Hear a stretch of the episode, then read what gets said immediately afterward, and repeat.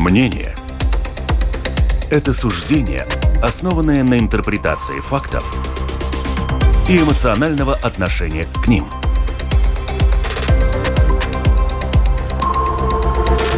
Открытый разговор с Ольгой Князевой на Латвийском радио 4.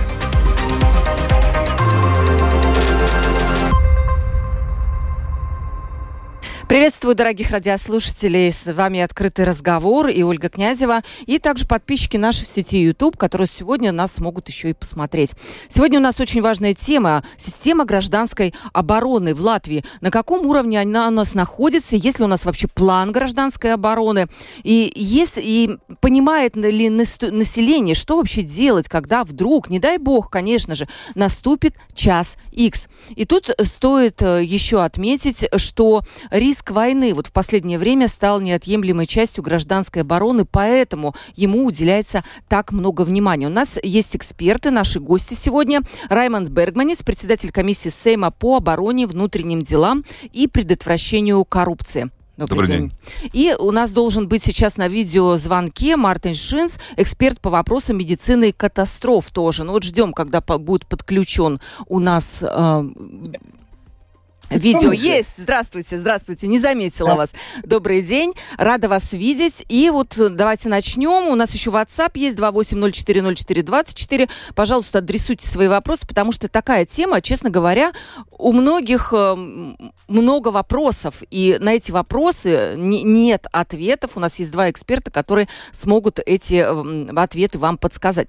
Начнем. Недавно я побывала в некогда секретном бункере э, в Лиготне на экскурсии. Вы были там, Раймонд? Да, я там да. отмечал своего сына десятилетия. Это, это такая странная семейная э, решение, решение отмечать в бункере.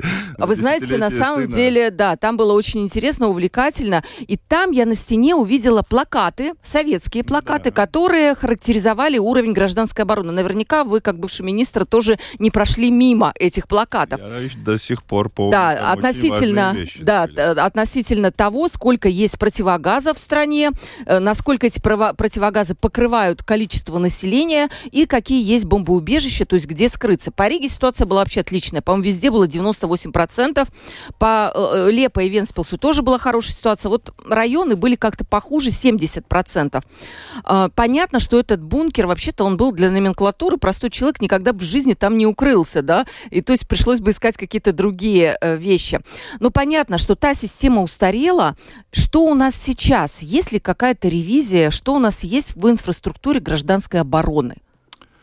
У нас проходит ревизия. Я рад, что в 2018 году мы начали выстраивать в, своей, в своем государстве всеобъемлющую систему безопасности, которая ну, а, раньше называлась, потому что она была более фокусирована на войну, и раньше она по-английски называлась, на английском языке называлась Total Defense, а сейчас она на английском языке в большинстве стран называется Comprehensive Security System, когда это всеобъемлющая система, которая только не фокусируется на время войны, но на всякие кризисы. И об этом мы уже, ну, сейчас получается, пять лет а, работаем над этим, много уже проработано, много вещей задумались. А, ну, конечно, многие пересмотрели свое отношение к этим вещам после начала войны, и тогда уже только начали по-серьезному, мне кажется, относиться к этим вещам.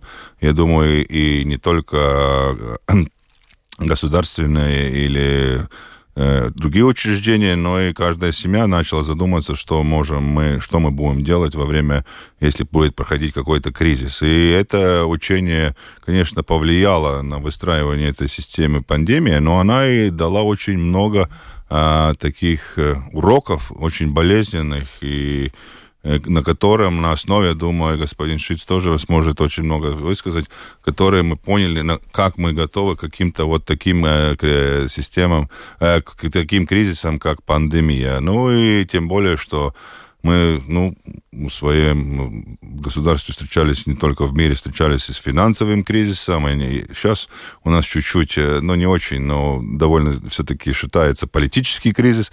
Но этих кризисов очень много, и они влияют на каждого человека, на каждого человека. И поэтому, если выработана эта система, я рад, что в этом сейчас э, э, в наше время сейчас в Латвии работает, и первый созданный комитет между со всеми институциями, министерствами, и как раз о гражданской обороне, его возглавляет эту комиссию господин Раев, и они уже выработали довольно такую подход, э, системный подход к будущему, как мы будем управлять кризисом, потому что это очень важно, и это мы видели во время пандемии, что вот это управление кризисом, оно очень важно. И если есть доверие к нему, к этому, и видят, что этот кризис управляется качественно, то это очень-очень-очень важно, и мы видели во время пандемии. Вот и буквально на той неделе или на этой, не, по-моему, на той неделе уже обсуждалось. Я думаю, ну, в течение э, лета придут к этому решению и будет создан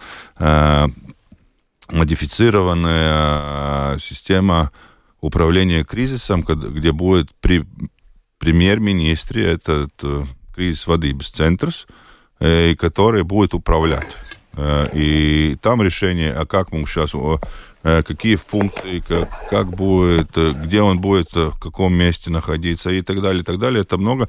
Но концептуально на данный момент это принято решение, задачи уже выяснены, и сейчас только идет, я думаю, конкретная работа, и когда мы это выстроим, это будет намного легче управлять. Это похожая система, я думаю, все-таки как у Великобритании, когда у премьер-министра есть и это очень важно, потому что буквально сразу, каждое утро может э, кабинет министров получить информацию, ситуационную информацию, аналитику, как это может повлиять на какие-то процессы, и чтобы это было системно. И это очень-очень важно. И добавок, чтобы я mm-hmm. вот этот преамбул закончил, э, буквально один из первых э, принятых решений в парламенте было то, что 8 лет мы не могли никак принять решение, все-таки мы приняли это решение о новой системе э, apziņošanas система, э, которая базируется шуна апрайда, это система, которая мобильных связей, и это очень важно. Я надеюсь, что в, в течение этого года, я думаю, что, например, там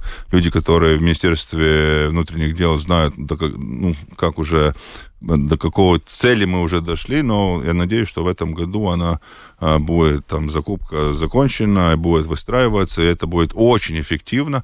И как это... она будет работать? Да, Мартинч, у нас пока немножечко... Это очень система эффективная, потому что она очень быстро реагирует. Например, у нас до этого была система а, оповещения. Да. Оповещение, которое, ну, которое был ВУКТ ответственный, пожарная... Сейчас ну, говорить мешать своей Да, да, мешайте, ради да, бога, да. И тогда она довольно-таки долгое время и на, на, намного ушире. Здесь на любую ситуацию можно очень реаги, э, реагировать очень быстро, и это ну, способствует очень конкретному, например, там в каком-то районе начался пожар. И не надо, чтобы так, все, Латвия ну, оповестили, а все люди, которые там находятся, даже иностранные люди, которые здесь телефон, у них сразу приходит информация, что делать, как делать, куда направиться. Так что такие системы используются уже во многих странах, и та же система пользуется и у наших соседей литовцев. И я очень рад, что буквально 8 лет не могли принять решение, и ну так получилось, что во время того времени. Война подстегнула буквально, а, да? Не только, вот... Э, думаю, война, но и как-то, наверное, и парламент, и комиссия, ну, понимает, и нашли средства к этому, чтобы это сделать, поэтому это очень важная система, это э, для любого кризиса это реакция, когда ты можешь. И, конечно, это проактивная работа над тем, чтобы это оповещать и, и понять, как, как uh-huh. куда делать. Так что вот эти системные, структурные э, выстраивание новой системы проходит. Я думаю, это будет э, сделано, потому что там конкретное число ставит, стоит 1 августа, и это очень важно. Я говорю, что концептуально принято, это то ответственность за что, и задачи поставлены. Так что сейчас только надо над этим работать. Хотя, хотя, э, есть хорошие планы, но если под их не выделяются средства, то они не осуществляются. И в том же, например, сейчас было информационное сообщение, которое обязательно э, за год, там прописано то, что происходит в конкретных э, вещах. И там, например, один очень важный спектр, это э, государственный valsts э, материалās резервs. Материальные резервы. Материальные резервы, да, государственные материальные резервы, о которых много говорится, но о которым средства не выделялось очень долго. Очень долго не выделялись, запрашивали здесь конкретные, под конкретные задачи, но а вот мы момент. про финансы, вот я предлагаю поговорить э, немножко позже, потому что, как мне кажется, ну, правильнее было, как, как и оборонному бюджету, выделять какой-то процент от ВВП для гражданской обороны, так же, как и на военный бюджет. Но это мое предположение. Да. Может быть, вы потом меня поправите. Господин Шиц к нам вернулся. Еще раз приветствую. Вот смотрите, мы сейчас начали уже говорить по поводу того, что, да, у нас долгое время не уделялось внимания вот гражданской обороне, и она складывалась, ну, как будто бы мозаика так хаотично, точно не было какой-то единой цели. Вот ваше мнение, почему этому не уделялось внимания? И вот тут уже есть по этому поводу, кстати, мнение наших радиослушателей, которые его прислали, два человека. Ну, есть э, два, две причины этому. Есть одна, э, которая характерна всем бедным странам или новым странам, что э, готовиться к пред, пред, к кризисам, э, который очень редко может встречаться, э, э, не хочется вложить в это деньги, когда не деньги на повседневные дела, да, нам в свое время э, в Израиле учили, как надо организовать эту работу. Э, специалисты, которые шведы очень много вложили в Латвию в свое время в обучении в умах. Но, к сожалению, той же самой пандемии, когда мы играли благодаря э, натовским коллегам э, военные игры э, с биологическими факторами или химическими факторами, там повседневные обитатели Риги, Латвии самоуправление говорит, что вы там в войны играете, это нереально, это невозможно. А те сценарии, которые во время ковида развились, это были именно точно те и такие, э, какие э, ну, на учениях проявлялись. Э, когда мы говорили о подготовке самоуправления э, к возможности принять э, на территории 100, 200, 300 человек беженцев, мы так откуда эти беженцы будут, да? Что вы тут придумываете эти вещи, да? Да, эти риски действительно может быть раз в 20 лет, раз в 30 лет, раз в 50 лет, раз. Но к этому случаю надо подготовиться и хотя бы теоретически на, на э, учениях. Учения тоже большие, э, все, которые в Латвии происходили, э, большинство были благодаря м, военным да, потому что они методично делают а, учения гражданской обороны по эвакуации жителей, по эвакуации больницы, например, по эвакуации школы или пансионата, таких практически не проводили. И из-за этого даже при наличии планов, если этот план не проверен в учениях, э, на, ну, случись это на, на него, э, это будет максимум нас подстегнуло к мероприятиям, эм, э, как спасать людей в, ну, в разрушенных домах том числе медики поняли, что такое э, получать в больнице одновременно 50 или более человек э, с однородными травмами, когда для разных травм есть специалисты, а для того, такого количества, э, как тогда поступало, практически ну, не менее подготовлены.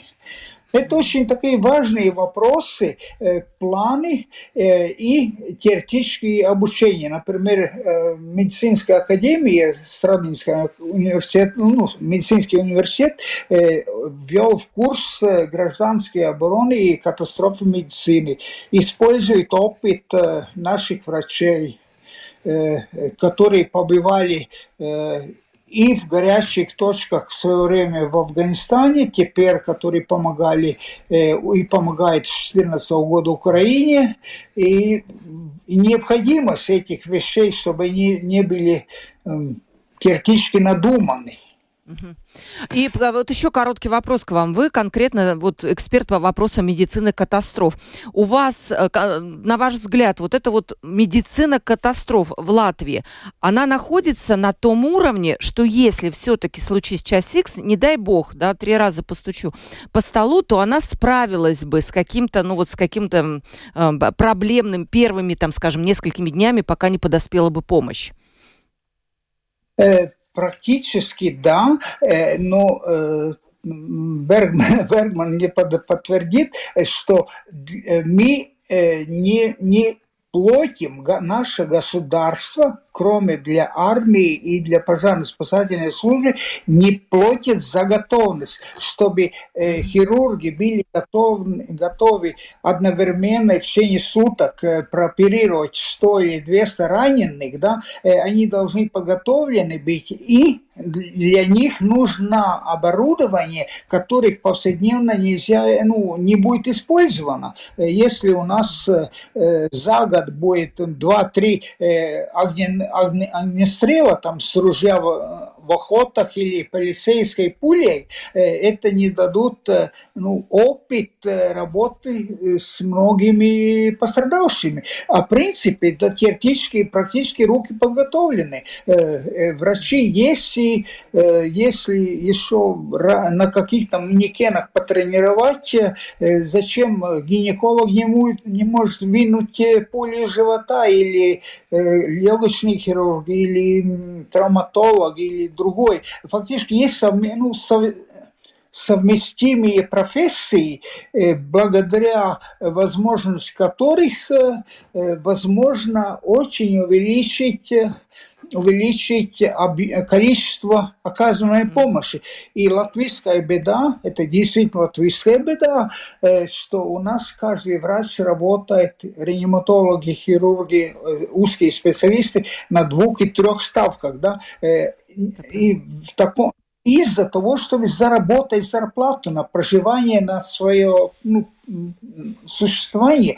И из-за этого э, очень большая занятость ставок, а практически нет э, количества, есть дис, диссонанс между э, с количеством ставок, которые, могли бы использоваться, э, с, количеством врачей, которые реально можно то есть на, на две ставки, на две с половиной ставки один врач, да.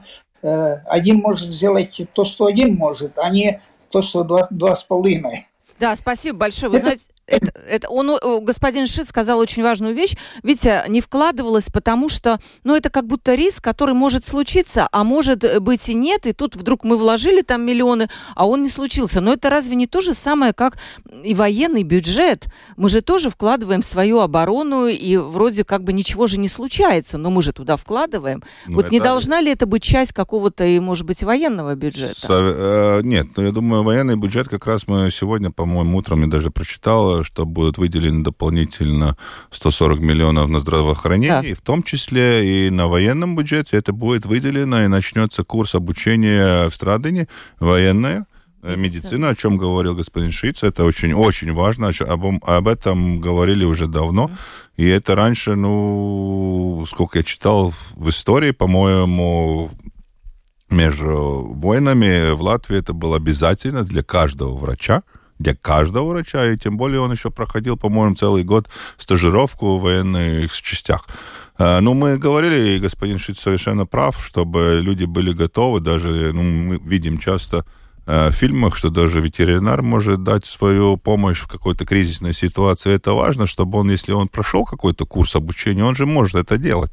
Он же ну, подготовлен к этому. Только к этому надо э, подходить так, чтобы проходили вот эти обучения. А обучение мы уже сейчас знаем, что говорилось и такие большие, э, обширные учения, ну, не было возможности той же самой пожарно-спасательной службы проводить. Но сейчас они проходят. И, ну, эти болезненные примеры, которые упомянул господин Шиц, тоже Максим, ну, э, зимой Якопилс. Э, ну, мы видим, что готовы службы, готовы, но все-таки им надо больше быть, ну, помочь, подготовиться. Но алгоритм сработал, алгоритм сработал, ну, дай бог, чтобы так всегда было, но к этому всегда надо готовиться, всегда надо готовиться. Ну, наверное, очень такой черный пример, э, ну, не знаю, ну, не знаю, он соответствует нашему сегодняшнему э, разговору. Ну, люди раньше даже, ну, гроб держали дома, чтобы быть готовым к своим похоронам. Это Они... раньше, ну да, я видела фильмы, где стоит гроб, и все мимо проходят абсолютно нормально, потому что дедушка старый, и вот если что, то его надо похоронить. Вот короткий вопрос, у нас будет еще один гость, ненадолго, на, созв... на видеоэфире, но все-таки вот про деньги. Есть какая-то сумма, которая понятно, что плюс-минус, которая нам нужна для создания инфраструктуры гражданской обороны. Конечно, и об этом прописано в этом а, отчете о, о прошлом году, когда создается вот эта служба единого телефона, когда будет создаваться а, служба, она тут обозначена, которая будет э, аналитически о, о тех катастроф, заудējumu, бояем датабазы систем, угу. которые тоже будет... Обобщать вот эти ущербы, да. убытки, да, конечно, да. Это логично, это все, да. чтобы угу. выстраиваться. И это, конечно, должны... Но я уже упомянул, например, те же самые гос... Э, материальные резервы, на их не выделено. Это, это очень плохо, это, я думаю, об этом надо как раз смотреть, когда будет э, вот, э, обсуждаться будущий бюджет. Об этом очень важно говорить, потому что если мы это не, не выстроим, то это будет очень тяжело, тем более, что э, в предыдущем семье, когда я работал под комиссией, вот как раз возглавлял вот эту комиссию по всеобъемлющей системе безопасности выстраивания, мы ехали на, на, на Моликтовус. Э, склад. Склады э, некоторых учреждений, мы видим, что некоторые учреждения готовятся к этому и понимают, и закупают, но всегда что-то не хватает. Вот, например, есть там хорошие закупки, все подготовлено к кризисной ситуации – но как это будет работать тогда, когда будет кризис, если там нет, например, подъемника? Ты не можешь снять с верхней полки, а человек же не может это снять. А вот это как-то забывается. И всегда вот так как-то что-то мы маленькая часть, которая может помещать, э, ну, реагировать э, очень хорошо. Но выделение это уже сейчас и в этой Э, когда мы сейчас приняли вот этот бюджет, это уже видно, что выделяются и на, ну, после очень долгих времен выделяется довольно-таки все-таки Э, большие средства на внутреннюю безопасность. Это очень важно, в которой входит и служба, э, пожарная и спасательная служба, в которой входит госполиция, э, погранная служба, и все это в совокупности мы закупаем новую технику, которую все знают, чтобы, чтобы приехать и, ну, на пожарную, да, хорошая современную технику. Это все, все начинается, выстраиваются новые депо, которые долго не выстраивалось. Вот эти все влияния начи... э, э средств получаются, но это должно какое-то время. И вот это системный подход, который я говорил, вот этот кризисный центр, вот это а, один контакт, когда будет выстроена эта единая система э, куда ты попадаешь, и тебя, ну, как 911, у нас будет 112. Ну, когда эта служба понимает, как реагировать, что реагирует, и не происходит вся эта система, информация сходится в одни руки, и тогда поможешь. Потому что сейчас эта раздробленность, это всегда мешает как-то... Конечно, ко координация. Все-таки какая сумма, ну, примерно, во сколько нам обойдется вот выстраивание этой системы? Я думаю, что это, когда вот выстроят вот эту систему, да. которая будет... Э, мони, мон, мониторить. Да, монитори, мониторить, да. Мониторить эту всю систему, и тогда будет понятно, и когда... Тут, например, про, про те же, то, что я говорил, про материальные резервы, тут была, например, э, запрошена сумма, конкретно могу сказать, 7 э, миллионов 243 тысячи 689 на 23-25 год, но она не была выделена. Угу. Так что, ну, понятно, что это была нужда, и это понятно, чтобы выстроить вот такую хорошую систему э, всего. Но я думаю, что тут много еще надо, но эти обязательства есть, и мы движемся к тем же самым, чтобы вот внутренняя безопасность, которая не только в Министерстве внутренних дел, это и tieslietu ministrija, ieслоdzījuma vieta pārvalde, это все да. тюрьмы, это все, все, все в совокупности прокуратура. Вот там тоже вот уже прописана конкретная цифра, которая будет mm-hmm. выделяться конкретно, так уже тоже, там уже не будет такой возможности как-то сказать, что нету на это денег. То же самое, то же самое было, когда мы, у нас приоритет обустраивания нашей границы, ну, как-то не выделялись деньги. Я об этом говорил и в прошлом... А когда пошел кризис миграционный. А когда пришел кризис, тогда мы начали. Вот это есть то, что не надо, что надо, как говорил господин Шиц, заранее. обучение заранее подготавливаться, и чтобы каждый знал, что надо делать. И мы это видим сейчас в кризисе в Украине, что даже во время такой большой войны они смогли перебороть такой кризис со взрывом гидроэлектростанций, который это самый большой кризис, не знаю, за последние 30-40 лет, экологический кризис э, в Европе. И несмотря на то, что проходит война, и очень тяжело, они все-таки во время войны уже научили свои службы работать так, угу. что они могли перебороть и этот кризис. Так что это нас, очень важно. У нас есть эксперты на линии? Господин Раганис есть, Райвис Раганис, председатель Думы Копилского края у нас на линии. Пожалуйста, если есть, вы видите на экран. Добрый день. А, скажите, вопрос Добрый. такой. Самоуправлением необходимо до 2024 года дополнить планы гражданской обороны, действующие на их территориях, включив в них разделы о мероприятиях в случае войны, военного вторжения или угроз такого рода. Это предусмотрено изменениями в правилах, утвержденными 8 ноября 2022 года Кабинетом министров. Насколько сейчас самоуправление готовы вот это все выполнить? Выполнить, а может быть уже у вас есть такие планы? Э, таких планов еще нету, хотя они должны быть. Э, я могу сказать, что это ну, неправильно, что каждое самоуправление должно сделать такие планы, потому что это все-таки государственный уровень. Э, мы не знаем, какие планы у армии, какие планы у силовых структур, и мы должны их включить. Да? Я думаю, что должен быть какой-то э, определенный один э, параукс, это, ну... Э, пример. Да, ну, да, такой образец, пример, образец, чтобы на нем да, образец, на котором мы можем это все соорудить и сделать, чтобы они потом сошлись в один большой план. Мы сейчас делаем каждый свой план, а должен быть какой-то еще и государственный все-таки план, как это все, если это катастрофа или это э, вооруженное какое-то нападение, то оно идет на всю страну, а не как на, на каждое самоуправление отдельно. Да? Поэтому я думаю, что это неправильно, когда каждое самоуправление делает какие-то свои планы. Они должны, э, э, ну, мия darboties, ну, соответствовать ну, да, и соседним планам всем, да, так что это должно быть чуть-чуть иначе.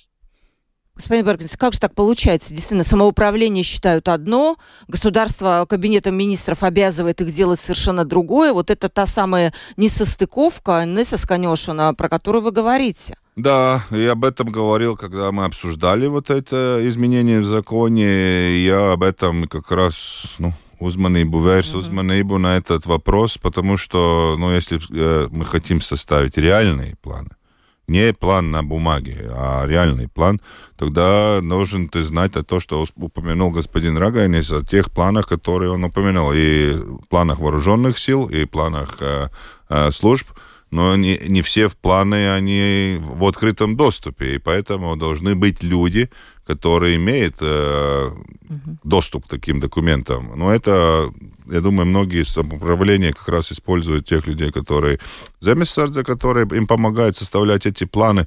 Но я совершенно согласен с господином Раганис, что это должна быть всеобъемлющая система, которая не, не, нельзя построить, он совершенно правильно указал, свой план, и мне не интересует, что происходит за речкой, где начинается другой самоуправление. И поэтому это очень важно, чтобы эти планы были реалистичными. Я надеюсь, что вооруженные силы и другие службы способствовать будут. Но это э, как раз получается, и мы идем тогда дальше. Может тогда, чтобы эти планы все-таки соответствовали реальности и были под каким-то грифом, тогда и некоторым э, людям, работающим в самоуправлении, должна быть система доступа. Это тоже, ну, как бы получается. Сложный вопрос, да. да. Не, не вот... всем, может, не всем депутатам, не всем. Например, исполнительному директору, но он же ну, про всю эту систему должен знать как-то. Ну, и все-таки, я думаю, может, это и важно, например. Но это, я говорю, это обсуждается, но это важно, но ну, например, в той же Украине есть в каждом управлении, в каждом э, самоуправлении свой военный, ну, как бы комиссар как бы он отвечает за всю эту систему гражданской обороны, и у него очень большие полномочия. Может, нам-то похожую систему надо обозначить, когда уже мы знаем, и вот этот человек, который, например, если такое будет создано, у него довольно большие полномочия, и он говорит, нет, чтобы наше самоуправление было готово к кризису, нам надо то, то, то, это спрашивает самоуправление, и самоуправление понимает, что на это надо выделять ресурсы. Ну, чтобы мы были готовы к каким-то кризисам, потому что, ну, это все обсуждается сейчас, но то, что это надо делать, это надо делать э, со, со, ну, совлайцīgi. Это всем понятно, только вот как мы это все сделаем, это, я говорю, сейчас это правильное решение, что надо такие планы создавать, но мы должны понять, что, ну, просто, просто чтобы людям сегодня мы разговариваем, как-то общаемся, ну, простая элементарная вещь, ну, не дай бог, конечно, не дай бог когда-нибудь, это, надеюсь, что никогда, война. И по одной дороге идет военные, а куда идут беженцы. Если они будут, план создан так, что они идут по одной дороге, то это будет катастрофа. Ну, чтобы, ну, декомп... да, да, понятно. Деконфликт, э, сделать ситуацию деконфликтную, чтобы они не перемещались по одной дороге. Поэтому я говорю, об этих планах должны знать все.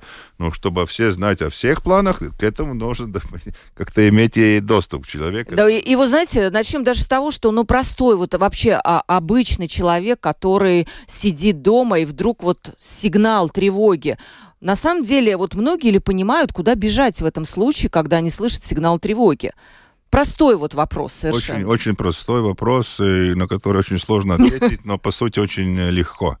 А, человек, во-первых, должен э, слушать и ну, получать информацию, чтобы это самое главное, чтобы понять, куда надо двигаться или что, что делать. Оставаться дома, выходить из дома, двигаться в какую-то конкретную точку или нет. И я думаю, это надо проговаривать одном, это на государственном уровне, где собираемся место эвакуации или и так далее, и так далее. Это должно быть обучение, это должно быть знаки, чтобы они уже ясно говорили, где, например, мы собираемся, где пункт эвакуации, где мы э, собираемся, или где ближайшее, мы, я думаю, и об этом будем говорить, бомбоубежище. И так же самое идем э, вниз, только правильная система была бы, если мы снизу, с каждого индивидуального человека шли вверх. Вот это правильный подход. А, об этом мой знакомый человек, который помогал выстраивать э, систему гражданской обороны в Украине, и сейчас в других странах помогает, э, и это самое главное. Начинаем с каждой Вот, э, да, вот смотрите, есть буклет «72 часа», который можно ознакомиться на портале sarks.lv. И там написано, если ты слышишь предупреждение о возможном обстреле, немедленно отправляйся в ближайшее убежище. При этом, ну, непонятно, в какое убежище человеку отправляться. Вот что у нас с убежищами? Я помню, была идея, понятно, что у нас нет бомбоубежищ в таком понимании, вот как классическом, да, бомбоубежище. Есть, только они после я не помню, 2008 года было принято, по-моему, решение, что над ними мы уже как бы не, не несем ответственность. И... Их отдали под склады, под что-то другое. То есть вот какое-то некое убежище. У нас есть, может быть, список э, каких-то объектов, я помню, об этом говорилось, составить какой-то перечень, посчитать там и подземные стоянки, да. посчитать что-то. Вот есть ли такой список для... Э, ну, это, наверное, господин Раев и Министерство внутренних дел, и, и думаю, и служба, пожарно-спасательная служба об этом конкретно может сказать.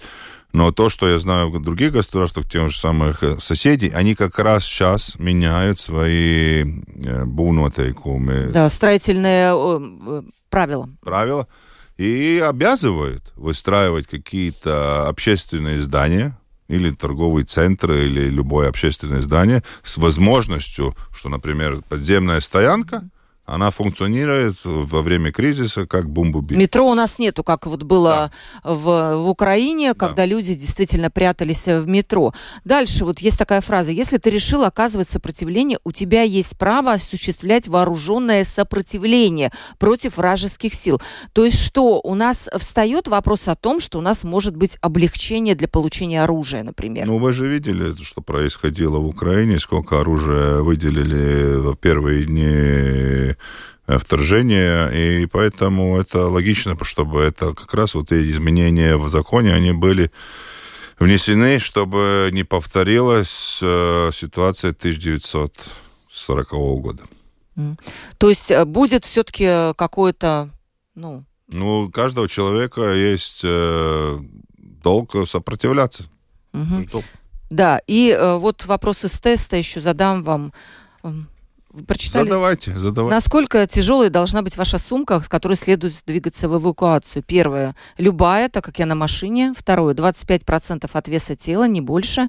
Первое, э, третье, не более 7 килограмм. И четвертое, неважно, так как у меня чемодан на колесиках. Что ответите? А, я отвечу, я думаю, что второй ответ... Э, Правильно. Э, но, но в данной ситуации любого человека есть какие-то возможности, какие-то... Есть, и я сам, например, для себя у меня был очень серьезный тест, э, когда возгоралась у моего соседа на третьем этаже квартира, я сидел после этого дома и думал, что я возьму в данный момент, mm-hmm. когда, не дай бог, и что я буду спасать первым. Это, я думаю, для каждого у вас сейчас посидите дома и подумайте, как вы готовы к такому моменту, если вам, например, не дай бог, конечно, э, произойдет что-то похожее. И тогда я долго задумал, что мне надо спасать и что я буду спасать. Поэтому это как раз вот то, что говорил господин Шиц, э, то, что говорил э, господин Раганис, это э, своевременная подготовка к каким-то кризисам, это самое важное. Например, те же самые вода, которые, о, чем мы не задумываемся, потому что мы откроем кран, и у нас вода есть. Но если ее там не будет, ну, что мы будем делать? И, например, э, думаю, это очень большой вызов для многих людей будет. То же самое, например, сейчас летом э, горячо, это то же самое, что все время было вот э, под рукой вода, это ну, один из таких факторов для кризиса, один из, я думаю, самых важных. Те же самые, как мы говорили, где мы встречаемся. Я думаю, каждая в семье может сделать такой план для себя, переговорить. Если ну вот мы, мы тоже, ну, я думаю, как раз э, для молодых людей, если у них что-то случится с телефоном, мне будет очень трудно. Тем более я знаю, что очень много молодежи даже не знают название улиц. Не знают в городе. А им, как, зачем мне улица, я сейчас вот в телефоне. А вот нету этого телефона и не существует связи. Тогда надо договориться. Ну, я договаривался со своей семьей, не уверен, что они помнят, где мы встречаемся, если случился какой-то кризис. Первое место. И мы уже нарисовали и второе. Если, например, там мама, папа не приходят, то как, э, что делают дети дальше? А, ну, вот это надо проговаривать. Это, как бы кажется, то, что говорил господин Шиц, но многим кажется смешным. Но это не смешно, это очень э, важно, вся, чтобы у нас как бы не пришло горе какое-то. А, ну, просто еще один простой пример, о том говорил как раз господин Шиц, что мы, э, многие говорили, что ну, многие алгоритмы учения построены, например, когда поступает в больницу какие-то большие количества пострадавших. А когда надо саму э, больницу эвакуировать, это очень редко используется в учениях, и тогда много-много вызовов. И это мы узнали, когда было тут происшествие э, в больнице Страдыня, и там много-много учений надо после этого поменять в алгоритмах, чтобы понять, как можно а, произвести эвакуации больницы, потому что есть люди в интенсивной терапии uh-huh. и многие-многие другие вопросы, которые это не так просто. Не так просто, и об этом надо задумываться. И как раз вот эти учения, они дают вот это э, возможность потом изменить все это и понять, и самому думать, например, ну, простые вещи, когда я был министром, чтобы людям тоже было бы интересно. У нас были э, учения, я понял, что у меня на столе стоит очень много бумаг но их нельзя ставить, уходя из кабинета. И тогда ты думаешь, ты можешь их быстро уничтожить или не можешь. И тогда тебе надо мыслить, как ты будешь действовать в той ситуации, если тебе, например, ситуация такая, тебе надо покинуть твое рабочее место, но там остались очень важные документы, и это про фильмах показывают, но когда ты реально это сам понимаешь, тогда ты начинаешь организовать свою работу уже по-другому на следующий день. То есть что-то вы решили-то с документами? Ну, интересно ж, за, за поджечь их, так, или что, что? Чтобы их там много не было, и чтобы их там и в сейфе не было, там, например, а, ну, я это прочитаю завтра. Нет, прочитал, сделал, сдал, чтобы это было в той ситуации, где люди знают, что сделать с этим документом, чтобы он не был у тебя. Так что не, не так уж хорошо мне получается, и, и, и до сегодняшнего дня. У меня, не, правда, правда, сейчас не столько мне документов э, с грифом э, почти нету, но, но все равно организация своего всего вот этого и каждодневного и задуматься, что ты будешь делать во время кризиса. Это очень важно, это для любого человека. Вы знаете, да, получается от простого человека, вообще я даже считаю на рад школьника, у нас вот в мое время были э, занятия по гражданской обороне, и там на носилках людей да. там бежали. Я не знаю, сейчас, по-моему, этого нету, да? Не, я думаю, они есть, они прописаны, и проходят эвакуации детей, обучаются, но простые вещи мы все-таки, ну, они прописаны даже в законе, чтобы двери открывались ну, в панике да. наружу. И, например, тоже Америка, которые люди были, знают, что там специальные есть э, рухтуры. Да, ну эти рычаги, да. Э, ручки, и... ручки, они да. построены так, что тебе там нельзя, там можешь не пасть, а ты ударишь, и эта дверь... И откроет. Это простые, очень э, простые вещи, но они проработаны, как человек реагирует во время паники. И это уменьшает риски возможности того, что что-то может случиться горе. И это надо обучать этим детям, надо... Они дети, они... Это, может, надо с ними как-то играть, но это их надо каждый день обучать, потому что, например, мы видим, например, тоже Японии, где сейсмическая зона – каждый ребенок знает, как надо действовать во время землетрясения. Но это... Есть простые тоже правила. Зайдите на sarx.lv, там есть правила очень простые, описаны и на русском языке, в том числе этот буклет есть, как действовать во время артиллерийского обстрела, ядерного удара, там, химического, бактериологического оружия. Я не знаю, что с противогазами у нас, если какой-то резерв, либо каждому нужно иметь дома, как дымовые детекторы сейчас. Э, э, нет, как раз вот этот дымовой дымовые детекторы, они очень важны. Я тоже их э, обустроил, хотя, ну как, мы, я думаю, пожарная спасательная служба не может каждая ему э, проверить, да. Но это твоя ответственность. И я думаю, это очень важно, чтобы ты, мы поменяли вот свое отношение к этим вещам. Если прописано, ну, ну, поставим этот противопожарный детектор, он очень, ну, как мы знаем, как он сможет, но нам, он, не дай бог, конечно, в жизни помочь, и тогда горе мы можем избежать. И вот это все маленькие вещи, которые мы можем совре- э, со- своевременно э, обустроить, ну, мы же все, ну как, ну, то же самое страховка. Но мы, некоторые люди не застраховали свое да. Имущество, а потом пришло горе, и ну, а что делать? Вопрос. Вот да. глядя на действия правительства, спрашивает наша слушательница, то складывается впечатление, что Латвию специально втягивают в войну, что вот и гражданская оборона, что мы следующие после Украины. Но а, правильно ли это так делать? Э, вот как бы вот мы говорим, Нет. и вроде бы это. Но тут, знаете, я хочу заметить, что в свое время, да, там, когда мы были частью Советского Союза, да, там была вот это вот и бункеры, и все. Потом мы вышли из Советского Союза и достаточно быстро вступили вступили в НАТО. То есть не было большого промежутка. И у всех была, знаете, какая уверенность, НАТО нас защитит, если что. И поэтому этой теме не уделялось так много внимания, да. возможно, да. Вот. И смысл такой, перефразируя вопрос, может быть, НАТО нас защитит, и не надо нам вот... НАТО мы сами, мы сами себя должны защищать, и поэтому НАТО как раз сегодня, ну не сегодня, а в данный день, а сейчас очень много говорит о, таком, о такой вещи, как раз о готовности государства кризисом. Это называется на английском языке resilience, это, не знаю, как перевести на русский, это mm-hmm. готовность, наверное, государства к кризису.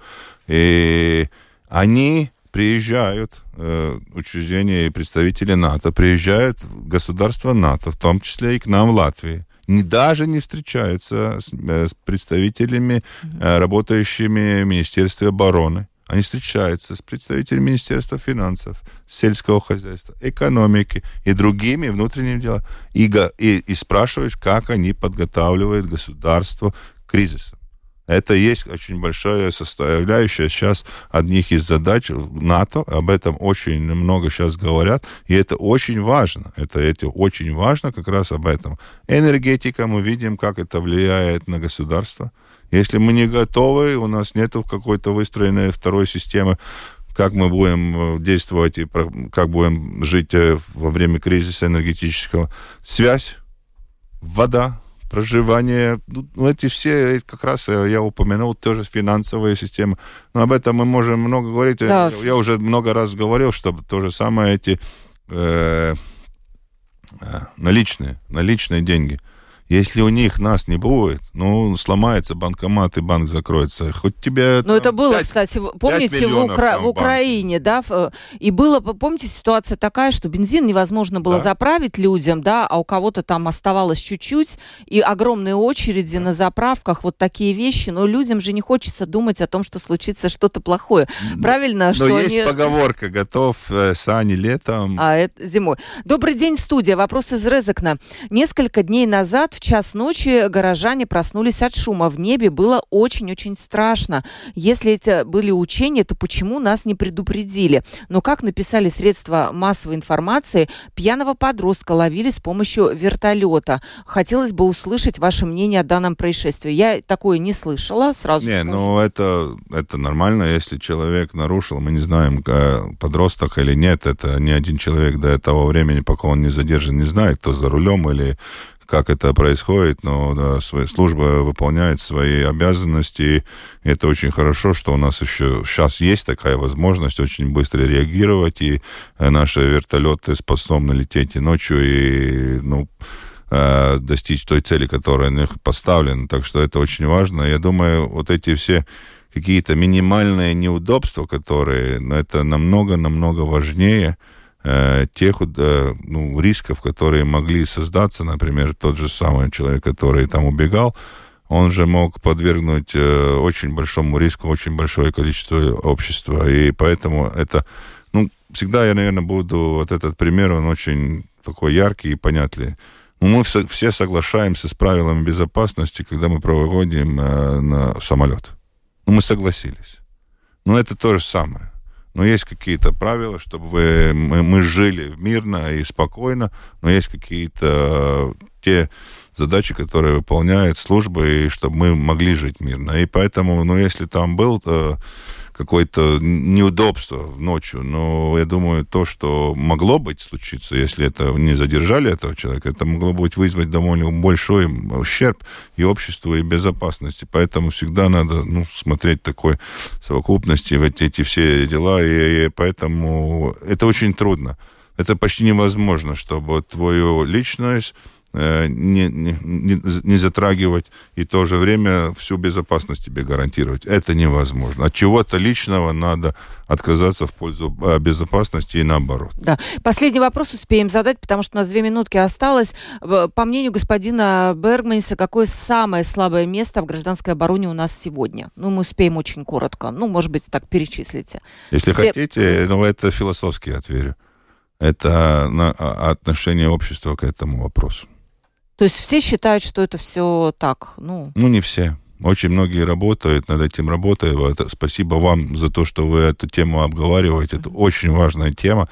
И спасибо вам за ту возможность, что мы могли сегодня об этом говорить. Мы будем говорить, когда будет готов план. Я думаю, мы еще раз встретимся уже с господином Раевым и пройдемся конкретно по этому плану. Там Я будет надеюсь, предметный разговор, будет, да? Это, э, все это реализуется. Это как раз очень большая будет помощь в том, чтобы наше государство стало еще безопаснее. Спасибо большое. У нас времени нет уже. Я представлю моего гостя в студии. Сегодня Раймонс Бергманис, председатель комиссии Сейма по обороне, внутренним делам и предотвращению коррупции. Спасибо огромное вам, э, господин Бергманис. Э, у нас также были на видеосвязи Мартин Шец, эксперт по вопросам медицины и катастроф, и Райвис Рагайнис, председатель Думы Екапилского края. Провела передачу Ольга Князева, продюсер выпуска Валентина Артеменко и оператор прямого эфира Андрей Волков. Ну что ж, завтра встретимся тоже в 12.10. Не пропустите, будет открытый разговор. Всем пока.